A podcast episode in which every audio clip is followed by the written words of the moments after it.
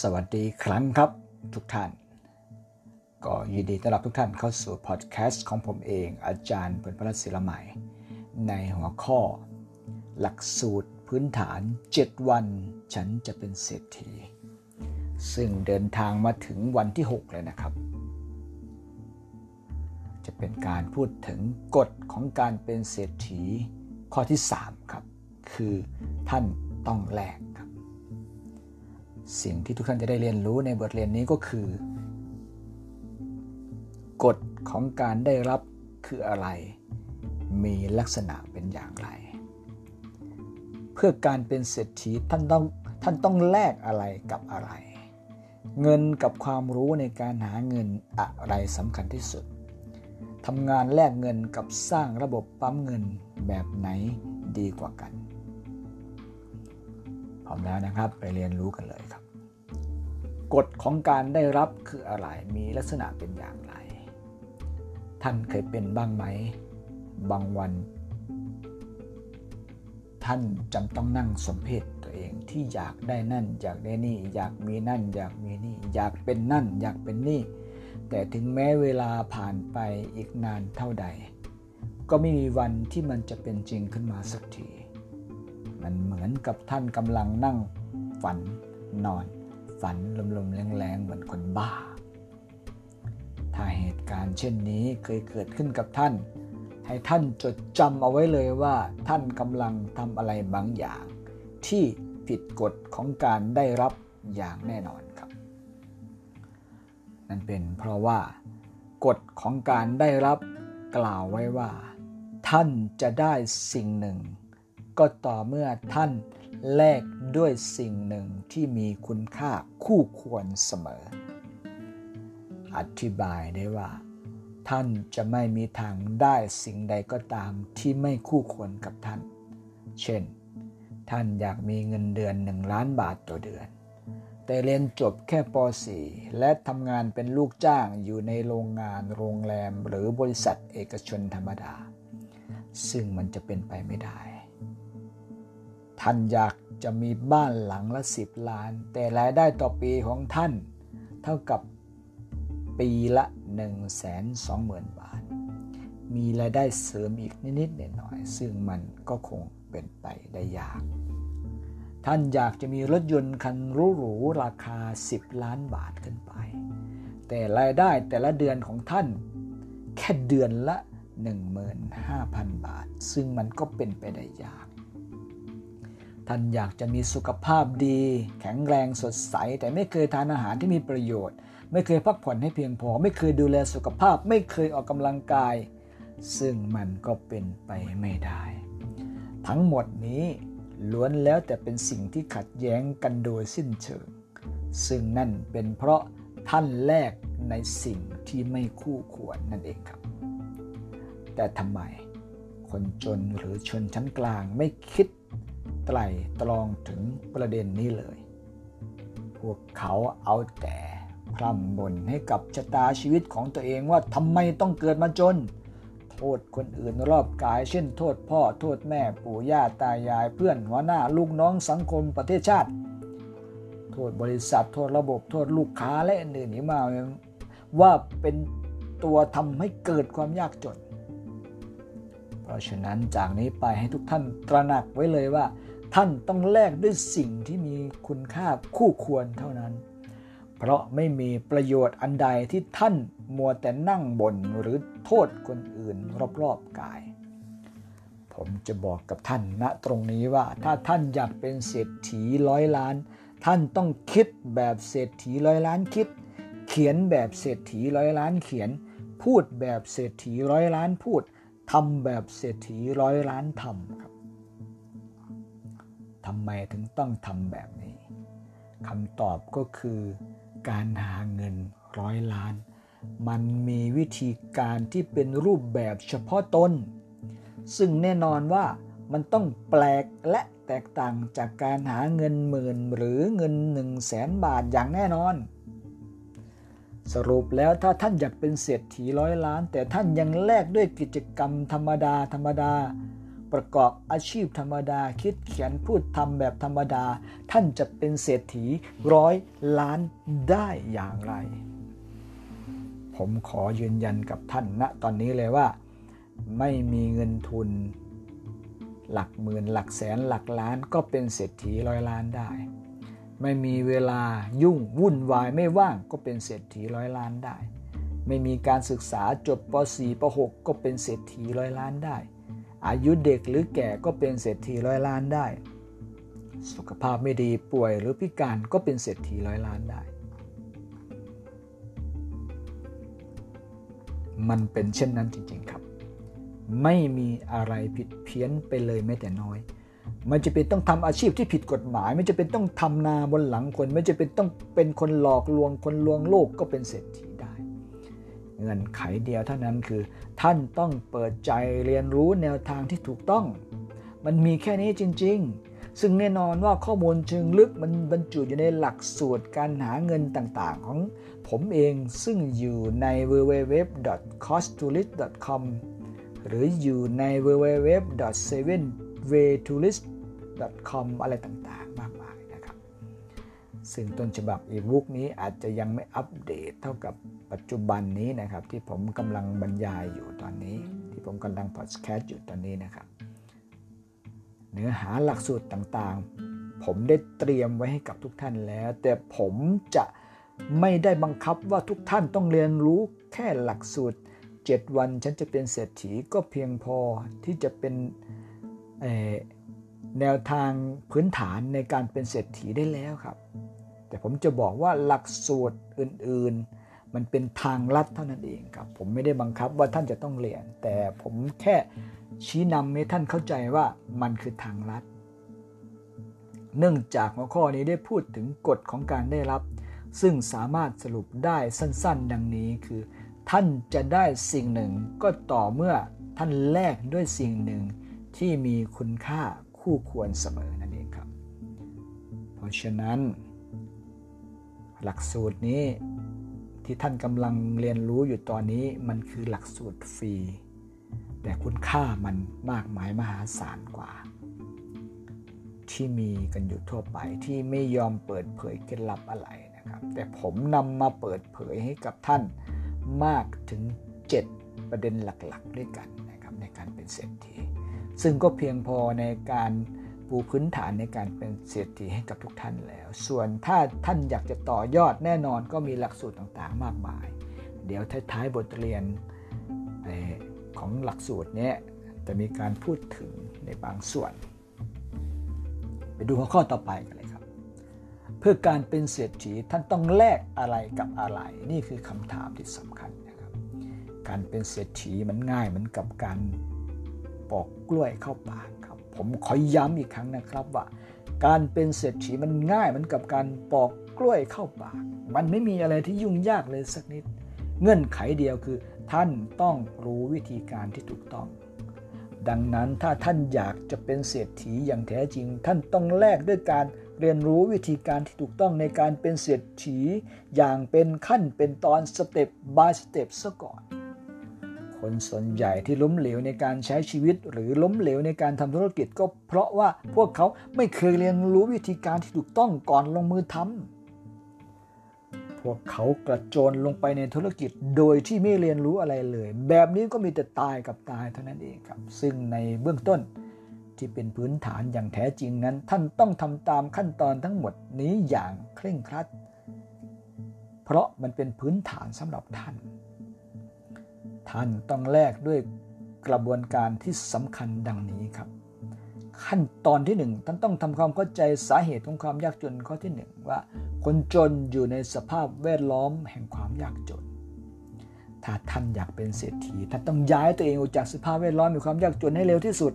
ย้ายตั้งแต่ตอนนี้หรือวินาทีนี้เลย เพราะถ้าท่านไม่ย้ายท่านก็จะอยู่ที่เดิม ถ้าท่านจมอยู่ที่เดิม ท่านก็ไม่มีทางเป็นเศรษฐีได้เลย ถ้าในขั้นตอนที่หนึ่งนี้ท่านยังทำความเข้าใจได้ไม่ละเอียด ท่านต้องกลับไปอ่านทบทวนซ้ำหรือกลับไปฟังพอดแคสต์ซ้ำแล้วซ้ำอีกจนท่านเข้าใจว่ารายละเอียดที่แท้จริงมันเป็นอย่างไร ซึ่งอยู่ในบทเรียนวันที่หนึ่ง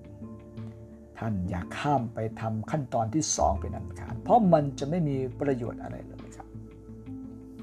ถ้าท่านเข้าใจแล้วไปดูขั้นที่สองครับ ท่านต้องทำความเข้าใจสาเหตุของความยากจนข้อที่สองคือคนจนเลือกที่จะเป็นคนจน ถ้าท่านอยากเป็นเศรษฐีท่านต้องตระหนักได้แล้วว่ามันจะปวดรวดร้าวแค่ไหนที่ท่านต้องจมอยู่กับความยากจนมาหลายชั่วอายุคนแล้ว ในขั้นตอนนี้ท่านต้องระบายความอัดอั้นตันใจของท่านออกมา ร้องไห้กับปัญหาที่รุมเร้าท่านเป็นครั้งสุดท้าย ประกาศให้โลกรู้ว่าท่านคือคนจนรุ่นสุดท้าย ร้องไห้ออกมาให้สุดๆ ปล่อยน้ำตาให้มันไหลออกมาให้มันทะลักความเจ็บปวดออกมา นอกจากนี้ท่านยังต้องเขียนความเจ็บช้ำน้ำใจของท่านออกมา เขียนระบายมันออกมาให้หมด ท่านจะได้รู้ว่าสภาพนี้เป็นสิ่งที่ท่านทนไม่ได้อีกแล้ว แล้วท่านจะรู้วิธีย้ายตัวเองออกจากความยากจนได้เอง เพราะเมื่อไหร่ที่คนเราทนอะไรไม่ได้แล้ว มันจะระเบิดพลังออกมาอย่างมหาศาลนะครับและพลังนี้เองที่จะผลักดันให้ท่านหนีออกจากความยากจนได้ ขั้นตอนที่ 3 ท่านต้องทำความเข้าใจสาเหตุของความยากจน ข้อที่ 3 คือคนจนคิดเขียนพูดและทำแบบคนจน ถ้าท่านอยากเป็นเศรษฐีท่านต้องตีความให้ออกว่าแท้จริงแล้วสิ่งที่ขวางกั้น ท่านให้ท่านจมปลักอยู่กับความยากจนไม่ใช่อะไรทั้งสิ้น มันเป็นการคิดการเขียนการพูดและการทำของท่านนั่นเอง อย่าไปโทษคนอื่น หรือโทษอะไรทั้งสิ้น มันเป็นความผิดของท่านเต็มๆ ในขั้นตอนนี้ท่านต้องเขียนบรรยายความคิด แห่งความยากจนของท่านออกมา และท่านจะรู้ว่าแท้จริงแล้วเส้นกั้นบางๆ ระหว่างคนจนกับคนรวยอยู่ที่ความคิดเท่านั้นเอง ถ้าคิดว่าเรารวยได้เราก็จะรวยได้ ถ้าคิดว่าเรารวยไม่ได้ ไม่ว่าชาตินี้หรือชาติไหนก็ไม่มีทางรวยหรอกครับ หลังจากที่คิดว่ารวยได้ ต่อไปก็เขียนมันออกมาทำไมต้องรวยและจะรวยด้วยวิธีการไหน จากนั้นก็พูดถึงความรวยอย่างสม่ำเสมอ พูดจนติดปากว่าเราจะรวยเราจะรวยเราจะรวยเราจะรวยสุดท้าย เราก็ต้องไม่ลืมสิ่งสำคัญก็คือการลงมือทำมันมีแค่นี้จริง ๆ แค่คิดเขียนพูดและทำแบบใหม่เปลี่ยนเป็นคิด ขียนพูดและทำแบบคนรวยเขาทำกัน เรียนแบบเขาในทุกวิธีการทุกอริยบทของเขาทำในสิ่งที่ถูกต้องรวยด้วยวิธีการที่ถูกต้อง ซึ่งทางลัดก็มีอยู่ในหลักสูตรต่างๆ ที่ผมเปิดสอนในอีบุ๊กต่างๆ ที่ผมเปิดขายให้สั่งซื้อในหนังสือต่างๆ ที่ผมขาย แน่นอนท่านจะได้รู้ว่าการคิดการเขียนการพูดการทำแบบเศรษฐีมันง่ายเหมือนกับปลอกกล้วยเข้าปาก ขั้นตอนที่ 4 ท่านต้องทำความเข้าใจกฎของการเป็นเศรษฐีข้อที่หนึ่งคือ ท่านต้องเชื่อ ถ้าท่านอยากเป็นเศรษฐีท่านต้องเปลี่ยนความเชื่อตัวเองสมัย เปลี่ยนจากความเชื่อที่มีแต่ขีดจำกัด ไปสู่ความเชื่อที่ไร้ขีดจำกัด ความเชื่อเรื่องความขาดแคลนไปสู่ความเชื่อเรื่องความอุดมสมบูรณ์ ความเชื่อเกี่ยวกับความเป็นไปไม่ได้ ไปสู่ความเชื่อเกี่ยวกับความเป็นไปได้เสมอ ความเชื่อนำไปสู่การลงมือทำเมื่อไหร่ เราเชื่อว่าคน จนยังไงก็จนอยู่ยังข้ามการกระทำของท่านก็จะจมอยู่กับความยากจน ท่านก็จะคิดเขียนพูดและทำสิ่งเดิมๆซ้ำๆผลลัพธ์ที่ได้ก็คือผลลัพธ์แบบเดิมๆเป็นลูกจ้างแบบเดิมๆทำงานรับจ้างขายแรงงานเหมือนเดิมหาเช้ากินข้าเหมือนเดิม แต่ถ้าเมื่อไหร่ที่เราเปลี่ยนความเชื่อใหม่ การกระทำของเราย่อมจะทำสิ่งใหม่ที่แตกต่างจากเดิม เช่น เราทำงานเป็นลูกจ้าง ยากจนเหมือนเดิม เราก็เพิ่มกิจกรรมเข้าไปใหม่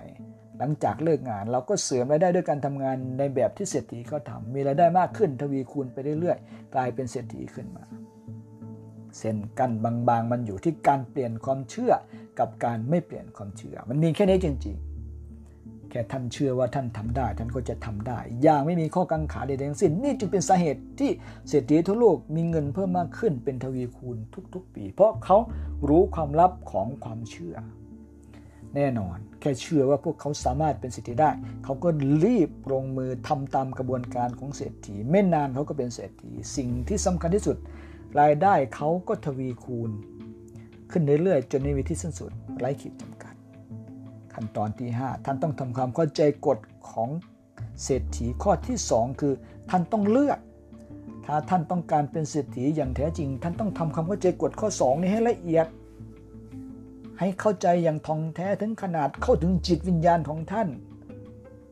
เพราะหลังจากที่ท่านเชื่อท่านต้องทำกระบวนการนี้ขึ้นมา ซึ่งก็คือการเลือกหรือตัดสินใจที่จะอยู่ฝั่งของเศรษฐี ถ้าท่านรู้อยู่แล้วว่าฝั่งที่ท่านอยู่ ตอนนี้มันเป็นฝั่งของคนจน ท่านก็แค่ย้ายออกจากฝั่งของคนจน จนท่านกลางไปอยู่ฝั่งของเศรษฐีถ้าานจะย้ายไปอยู่ฝั่งของเศรษฐีได้ ท่านต้องเลือก ถ้าท่านไม่เลือกท่านก็จะอยู่ที่เดิมและที่สำคัญที่สุดคือ อย่าเหยียบเรือสองแคม อย่าเลือกฝั่งคนจนและเลือกฝั่งคนรวย เพราะมันจะไม่มีทางประสบความสำเร็จ ไม่ว่าจะทางไหนก็ตาม ท่านจงกลับไปทบทวนบทเรียนวันที่ 5 ให้เข้าใจอย่างถ่องแท้ ท่านต้องตระหนักให้ดีว่าฝั่งที่ท่านอยู่นะตอนนี้เป็นฝั่งของคนจนหรือชนชั้นกลาง และมันจะเป็นสิ่งที่รุนแรงสุดๆ ถ้าเมื่อไหร่ท่านไม่มีเงินแม้แต่จะกินข้าว ไม่มีเงินแม้แต่จะรักษาคนป่วยที่ต้องนอนรอความตาย มันเจ็บปวดและทรมานมากถ้าเป็นแบบนี้ เพราะฉะนั้นท่านต้องเลือกที่จะอยู่ฝั่งของเศรษฐี ซึ่งมีอยู่ทางเดียวเท่านั้น ขั้นตอนที่ 6 ท่านต้องทำความเข้าใจกฎของเศรษฐี ข้อที่ 3 คือท่านต้องแลก ถ้าท่านต้องการเป็นเศรษฐีอย่างแท้จริง ท่านต้องแลกหรือลงมือทำด้วยวิธีการที่ถูกต้องที่เศรษฐีทั่วโลกก็ทำกัน ไม่งั้นก็จะไม่มีทางย้ายจากฝั่งของคนจนไปสู่ฝั่งของคนรวยได้ ในขั้นตอนนี้สิ่งที่สำคัญที่สุดคือ วิธีการที่ถูกต้อง ถ้าเมื่อไหร่ที่ท่านแลกด้วยวิธีการที่ไม่ถูกต้อง ท่านก็จะจมอยู่กับความยากจนเหมือนเดิม ดังนั้นก่อนที่ท่านจะแลกมันอย่างสุดชีวิต ท่านต้องเดินบนเส้นทางที่ถูกต้อง ท่านเคยเห็นโจรที่ปล้นเงินธนาคารหรือปล้นร้านทองไหมครับ พวกเขาแลกมันด้วยชีวิตทุ่มเททั้งแรงกายแรงใจอย่างหนักเตรียมการวางแผนอย่างดี เป็นขั้นตอนที่ชัดเจนพอได้เวลาก็เข้าปล้นอย่างอุกอาจมั่นใจ 100%ทุ่มเทสุดแรงเกิด สุดท้ายเขาก็ปล้นได้สำเร็จ พอสำเร็จแล้วไงต่อ ได้เงินมาแล้วไงต่อ ผลที่ตามมาคือการหนีหัวซุกหัวซุนยังไงล่ะครับ บางรายก็ถูกฆ่าหรือวิสามัน บางรายก็ติดคุกหัวตัวบางรายต้องหนีไปกบดานในป่าหรือหนีออกนอกประเทศเขาเองนี่คือตัวอย่างของการแลกด้วยชีวิต แต่เป็นการแลกที่ไม่ถูกวิธี ได้เงินล้านจริง แต่เป็นการได้เงินล้านที่ไม่ถูกวิธี ผมถึงต้องเน้นย้ำเสมอว่า วิธีการที่ถูกต้องในการเป็นเศรษฐีเป็นสิ่งที่สำคัญที่สุด ไปดูขั้นตอนที่ 7 กันนะครับ ขั้นตอนที่ 7 ท่านต้องทำความเข้าใจกระบวนการของการเป็นเศรษฐี ถูกต้องแล้วครับ นี่คือขั้นตอนสุดท้ายของการเป็นเศรษฐีเงินล้าน คือกระบวนการของการเป็นเศรษฐี ซึ่งอยู่ในบทเรียนวันที่ 7 ในหัวข้อถัดไปครับ ซึ่งจะมีความสำคัญอย่างยิ่งเป็นไงกันบ้างล่ะครับ นี่คือ 7 ขั้นตอนที่ท่านต้องทุ่มเทอย่างสุดชีวิตเพื่อแลกมันมาให้ได้ ให้ท่านเลือกไว้เสมอว่าแลกไม่ได้เท่ากับตาย ท่านท่องไว้ให้ขึ้นใจแลกไม่ได้เท่ากับตาย มันมีทางเดียวนี้เท่านั้น ท่านไม่ต้องไปหากระบวนการอื่นอีกเลย เพราะมันไม่มีอีกแล้วเจ็ดขั้นตอนนี้เป็นพื้นฐานที่สุดแล้วที่ท่านจะต้องทำความเข้าใจรายละเอียดให้ลึกซึ้ง ไปดูหัวข้อถัดไปกันเลย เงินกับความรู้ในการหาเงินอะไรสำคัญที่สุด ในหัวข้อที่แล้วผมได้พูด ถึงไปแล้วถึงวิธีการที่ถูกต้องในการเป็นเศรษฐี ในหัวข้อนี้ผมจะชี้ชัดๆ ลงไปอีกว่าอะไรที่สำคัญที่สุดระหว่างเงินกับความรู้ในการหาเงิน ก่อนที่ผมจะตอบคำถามนี้ ผมขอยกตัวอย่างการหาปลาให้ลูกกินกับการสอนวิธีหาปลาให้ลูก อะไรสำคัญที่สุดตื่นเช้ามาท่านได้เตรียมอาหารที่ทำจากปลาให้ลูกท่านทาน ปรุงแต่งรสชาติอย่างดี พอตอนบ่ายท่านได้เตรียมอาหารที่ทำจากปลาให้ลูกท่านทานอีก พอตกเย็นท่านก็ได้เตรียมอาหารที่ทำจากปลาให้ลูกท่านทานอีกเป็นอย่างนี้ทุกวี่ทุกวันลูกของท่านไม่จำเป็นต้องทำอะไร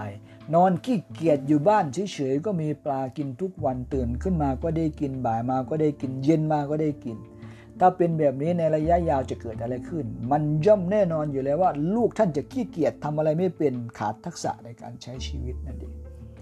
ประเด็นคือถ้าเกิดวันใดวันหนึ่ง ซึ่งมันต้องเกิดแน่นอนครับ ท่านต้องล้มป่วย ออกไปหาปลาไม่ได้ ต้องนอนสมอยู่บนที่นอนรอวันตาย ลูกท่านจะกินอะไร ในเมื่อพวกเขาขี้เกียจบวกทำอะไรไม่เป็นบวกขาดทักษะ การเอาตัวรอดหาปลากินเองก็ไม่เป็นถ้าเป็นแบบนี้ท่านคิดว่าลูกท่านจะรอดได้หรือไม่ดังนั้นคำถามที่ว่าอะไรสำคัญที่สุดระหว่างเงินกับความรู้ในการหาเงิน คำตอบก็คือความรู้ในการหาเงินนั่นเองครับ เพราะถึงแม้ท่านจะไม่มีเงินเหลือเลยสักบาท แต่เมื่อไหร่ที่ท่านมีความรู้ที่ถูกต้องในการหาเงิน ไม่นานท่านก็ย่อมจะมีเงินขึ้นมาอย่างแน่นอนททำไมผมถึงกล้าพูดยืนยันอย่างนี้คำตอบคือผมเองก็เคยผ่านช่วงที่เลวร้ายที่สุดมามากมาย เป็นหนี้มากกว่า 10 ล้านบาททั้งในและนอกระบบ โดนโกงเงินไปกว่า 2 ล้านบาท พออายุ พ่ออายุกว่า 80 ปี ถูกรถยนต์ชนไส้ขาต้องนอนโรงพยาบาลหลายเดือน พ่วงด้วยโรคร้ายอีกมากมาย และปัญหาอื่นๆอีกมากมาย ผมไม่มีเงินเหลือติดตัวแม้แต่บาทเดียว ต้องดื่มน้ำแทนข้าว ต้มข้าวสารกรอกหม้อเพื่อประทังชีวิตให้รอดๆไปวันๆสักพักก็มีเงินโอนเข้าบัญชีธนาคาร 88,000 บาท 1 0 0 0 0แบาท 1 ล้านบาท นี่คือข้อดีของการรู้จักวิธีการที่ถูกต้องในการหาเงินล้าน ดังนั้นคำกล่าวที่ว่าความรู้ต้มหัวเอาตัวไม่รอด เป็นความจริงสำหรับคนที่มีความรู้แต่ไม่เคยลงมือทำเพราะผมเคยพูดเอาไว้เสมอว่ามีความรู้แต่ไม่เคยลงมือทำมีค่าเท่ากับไม่รู้ เคล็ดลับการมีเงินโอน 88,000 บาท ถึง 1 ล้านบาทถูกบรรจุไว้ในหลักสูตรที่ผมสอนหลายเรื่องนะครับ มันจะมีคนโอนเข้ามาได้อย่างไรในหลักสูตรต่างๆ ในหนังสือต่างๆ ที่ผมเขียน มีอยู่ในนั้นแน่นอนครับ มหาเศรษฐีส่วนใหญ่ที่รวยมาจากสองมือตนล้วนเคยผ่านช่วงเวลาที่เลวร้ายที่สุดมาแล้วทั้งนั้นนะครับ ไม่ว่าจะเป็นอดีตท่านนายกรัฐมนตรีของไทยท่านดรทักษิณชินวัตรก็เคยเป็นหนี้หลักร้อยล้านขึ้นไป โดนัลด์ทรัมป์มหาเศรษฐีอเมริกัน ซึ่งปัจจุบันเป็นประธานาธิบดีประเทศอเมริกา ก็เคยเป็นหนี้กว่าพันล้าน แต่ที่เขากลับมารวยได้เป็นเพราะ พวกเขาเหล่านั้นมีความรู้มีวิธีการที่ถูกต้องในการหาเงินล้านนั่นเอง ดังนั้นวิชาหาเงินล้านหรือวิชาหาเงินจึงเป็นสิ่งที่จำเป็นที่สุด เป็นดูหัวข้อถัดไปก็คือทำงานแลกเงินกับสร้างระบบปั๊มเงินแบบไหนดีกว่ากัน นี่เป็นคำถามที่ลูกจ้างและธุรกิจส่วนตัวขนาดเล็กไม่เคยถามครับ เพราะถ้าเมื่อไหร่ที่พวกเขาถาม หรือสงสัยเกี่ยวกับคำถามนี้ พวกเขาก็จะเกลียดรูปแบบการทำงานแบบแลกเงินไปตลอดชีวิตเลย ผมจะยกตัวอย่างชีวิตในแต่ละวันของลูกจ้าง และธุรกิจส่วนตัวขนาดเล็กให้ท่านได้ดูอีกครั้งครับ ตื่นมาไปทำงานเป็นลูกจ้างกลับบ้านทำกิจกรรมที่ไม่ก่อให้เกิดเงินเดือนที่ไม่ก่อให้เกิดเงินล้าน เช่นดูทีวีเล่นเกมเล่นการพนันดื่มเหล้าเที่ยวกลางคืนและอื่นเข้านอนตื่นทำงานทำกิจกรรมคนจนนอน ตื่นทำงานทำกิจกรรมคนจนวนๆอย่างนี้ครับเป็นไงครับ รู้สึกคุ้นๆไหม ถ้าเป็นชาวไร่ชาวนาชาวสวนก็แทนคำว่าลูกจ้างด้วยสาขาอาชีพของท่าน เพียงเท่านี้ท่านก็จะเห็นระบบการเคลื่อนของเงิน ซึ่งเกิดจากการนำเอาเวลาแรงงานความรู้ความสามารถไปแลกเงินมา ซึ่งวงจรแบบนี้ตัวลูกจ้างหรือเจ้าของธุรกิจส่วนตัวขนาดเล็กเป็นต้นเหตุของรายได้ ซึ่งเปรียบเทียบได้กับพ่อที่หาปลาให้ลูกกินนั่นเอง เมื่อไหร่ที่ลูกจ้าง หรือเจ้าของธุรกิจส่วนตัวขนาดเล็กไปทำงานแลกเงินไม่ได้เขาก็จะไม่มีเงิน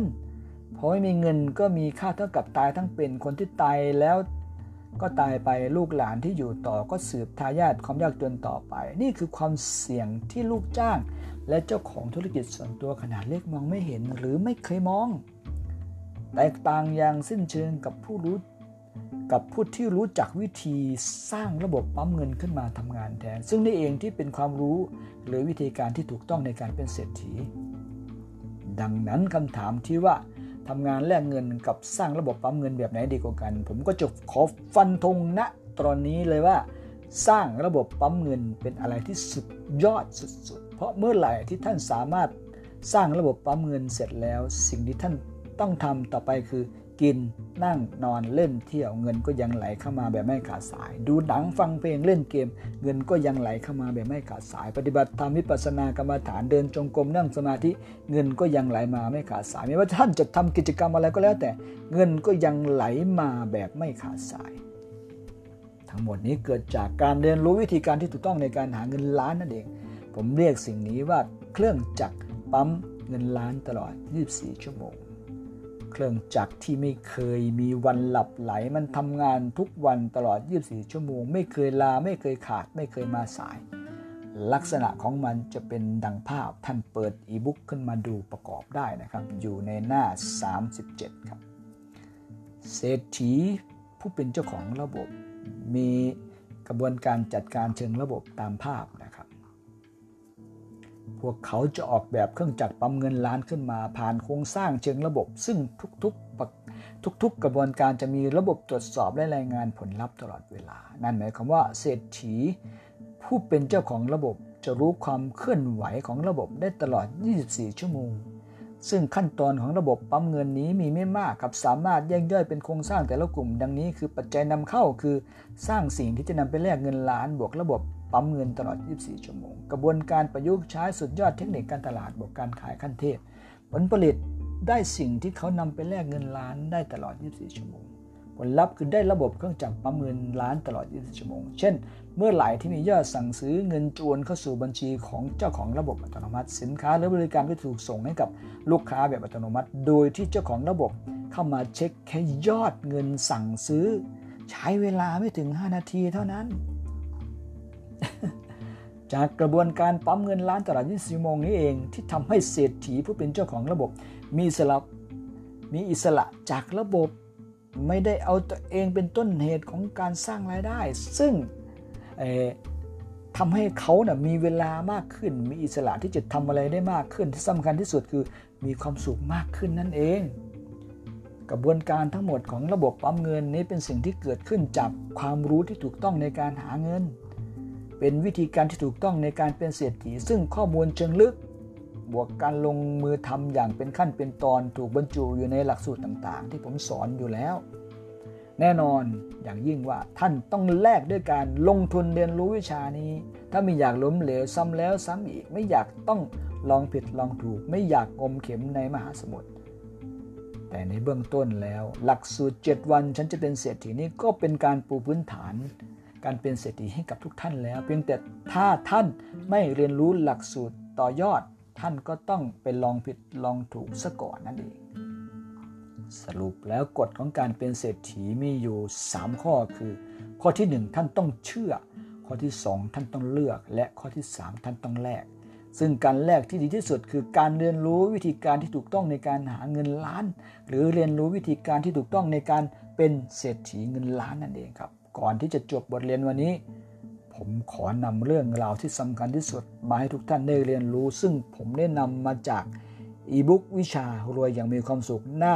26 ถึงหน้า 27 ซึ่งเรียบเรียงขึ้นโดยตัวผมเองมาให้ทุกท่านได้ทำความเข้าใจถึงกฎของการแลกได้ดียิ่งขึ้น ถ้าท่านพร้อมแล้ว เรามาเริ่มกันเลยครับ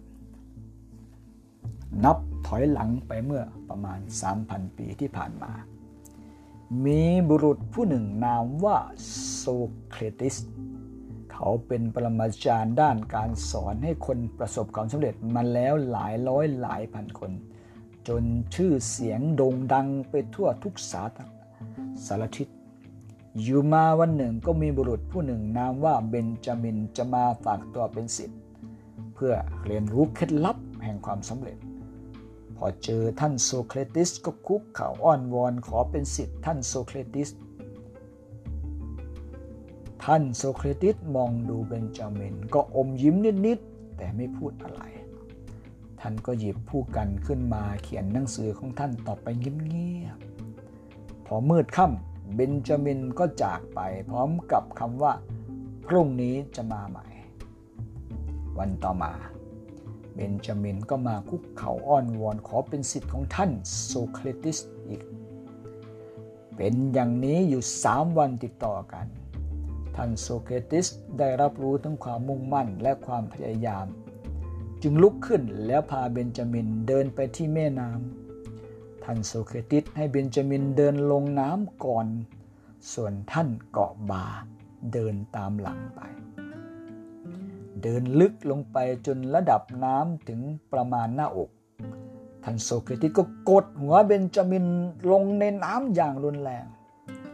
เบนจามินยิ่งดิ้น ท่านโซเครติสก็ยิ่งกดหัวลงไป เบนจามินก็ยิ่งดิ้น ท่านโซเครติสก็ยิ่งกดหัวแรงขึ้นไปอีก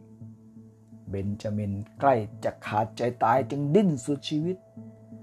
จนสามารถหลุดจากมือของท่านโซเคติสพร้อมกับตะโกนเสียงดังว่าทำไมท่านทำกับข้าอย่างนี้ข้าตั้งใจจะมาถวายตัวเป็นศิษย์ท่าน แล้วยายท่านจึงทำประหนึ่งเสมือนจะฆ่ากันแบบนี้ท่านโซเคติสยิ้ม และถามว่า เจ้ามาหาข้าเพื่ออะไร เบนจามินก็ตอบไปว่า ข้าอยากให้ท่านสอนเคล็ดลับแห่งความสำเร็จให้กับข้า ท่านโซเคติสยิ้มและพูดว่า ตอนที่เจ้าถูกฆ่ากดหัวไว้ใต้น้ำเจ้ารู้สึกอย่างไร ก็รู้สึกอึดอัดกดดัน ถ้าไม่มีอากาศหายใจ เพราะไม่มีอากาศหายใจ และเหมือนจะขาดใจตายเสียให้ได้ เบนจามินตอบ ท่านโซเคติสยิ้มและถามว่า เมื่อเจ้าอยู่สถานการณ์เช่นนั้นจะทำอย่างไร เบนจามินก็ตอบว่าข้าก็ต้องดิ้นรนจนสุดชีวิตเพื่อขึ้นมาเอาอากาศหายใจ ไม่งั้นข้าก็ขาดใจตายสิ ท่านโซเคติสยิ้มและพูดว่า เคล็ดลับแห่งความสำเร็จก็เหมือนกัน เจ้าต้องแลกมันด้วยชีวิตและลมหายใจที่เหลืออยู่ของเจ้า เปรียบประหนึ่งว่าถ้าทำไม่ได้ เจ้าจะต้องขาดใจขาดตายอย่างแน่นอน เจ้าได้เรียนรู้เคล็ดลับแห่งความสำเร็จจากข้าแล้วสิทธิ์รัก จากนี้ไปเจ้าจะไม่มีวันล้มเหลว เจ้าจะมีแต่ความสำเร็จ ไม่ว่าจะทำอะไรก็ตาม เจ้าจงจำไว้ให้ดีว่า จงแลกมันด้วยชีวิต และลมหายใจที่เหลืออยู่ของเจ้า โอเคนะครับ ทุกท่านคงจะเห็นภาพที่ชัดเจนเลยนะครับว่ากฎของการเป็นเศรษฐีข้อที่ 3 ก็คือกฎของการแลกนั่นเองครับ ทุกท่านจงแลกมันด้วยชีวิตและลมหายใจที่เหลืออยู่ของทุกท่านนั่นเอง เวิร์กช็อปประจำบทเรียนวันที่ 6 นี้มีอยู่ 4 ข้อด้วยกันครับ ข้อที่ 1 ก็คือเขียนบรรยายออกมาให้เป็นภาพที่ชัดเจนว่าท่านจะนำอะไรเป็นแลกเงินล้านครับเวิร์กช็อปข้อที่ 2 คือเขียนบรรยายขั้นตอนในการเป็นเศรษฐีในรูปแบบของท่านออกมาให้ชัดเจน โดยประยุกต์ใช้ขั้นตอนทั้ง 7 ข้อ ในหัวข้อเพื่อการเป็นเศรษฐีท่านต้องแลกอะไรกับอะไรนั่นเอง เวิร์กช็อปข้อที่ 3 คือเขียนหรือวาดภาพบรรยายเกี่ยวกับเงินกับความรู้ในการหาเงิน อะไรสำคัญที่สุดสำหรับท่าน และท่านจำเป็นต้องเรียนรู้ในเรื่องใดบ้างเพิ่มเติม จึงจะทำให้ท่านเป็นเศรษฐีในมุมมองของท่านได้เวิร์กช็อปข้อที่ 4 ก็คือเขียนหรือวาดภาพ ออกแบบระบบปั๊มเงินในมุมมองของท่านออกมา ว่ามันมีรายละเอียดอะไรยังไง ต้องเตรียมอะไรมีระบบย่อยอะไรบ้างที่จะช่วยปั๊มเงินให้กับท่านโดย ที่ท่านไม่ต้องเป็นต้นเหตุของการสร้างรายได้ หรือเรียกง่าย ๆ ว่าเอาตัวท่านเองออกมาจากระบบนั่นเอง เพื่อท่านจะได้มีอิสระภาพอย่างแท้จริง แน่นอนครับ ถ้าท่านไม่ทำตามเวิร์กช็อปก็อย่าถามหาว่าจะเป็นเศรษฐีเงินล้านได้อย่างไร สุดท้ายนะครับ เราก็ เดินทางมาถึงวันที่ 7 ของกระบวนการของการเป็นเศรษฐี วันที่ 7 ของหลักสูตร 7 วันฉันจะเป็นเศรษฐีกันแล้วนะครับ ในพอดแคสต์ต่อไปผมจะพูดถึงวันที่ 7 ของการเป็นเศรษฐี ก็คือกระบวนการของการเป็นเศรษฐีนั่นเองครับ อย่าลืมติดตามพอดแคสต์ในวันพรุ่งนี้ ขอให้ทุกท่านมีความสุขกับการเรียนรู้และอย่าลืมทำเวิร์กช็อปที่ผมให้ ส่งผมทางช่องทางต่างๆได้ ไม่ว่าจะเป็นทางอีเมล ทาง LINE ทาง Facebook อะไรต่างๆ เพื่อที่ผมจะได้ตรวจสอบให้คำแนะนำท่าน เพื่อท่านจะได้นำไปปรับปรุงแก้ไขได้ตลอดไปนะครับ ขอให้ท่านมีความสุขกับการเรียนรู้และพบกันใหม่ในวันที่ 7 ของหลักสูตร 7 วัน ฉันจะเป็นเศรษฐีในพอดแคสต์วันพรุ่งนี้ครับ สวัสดีครับ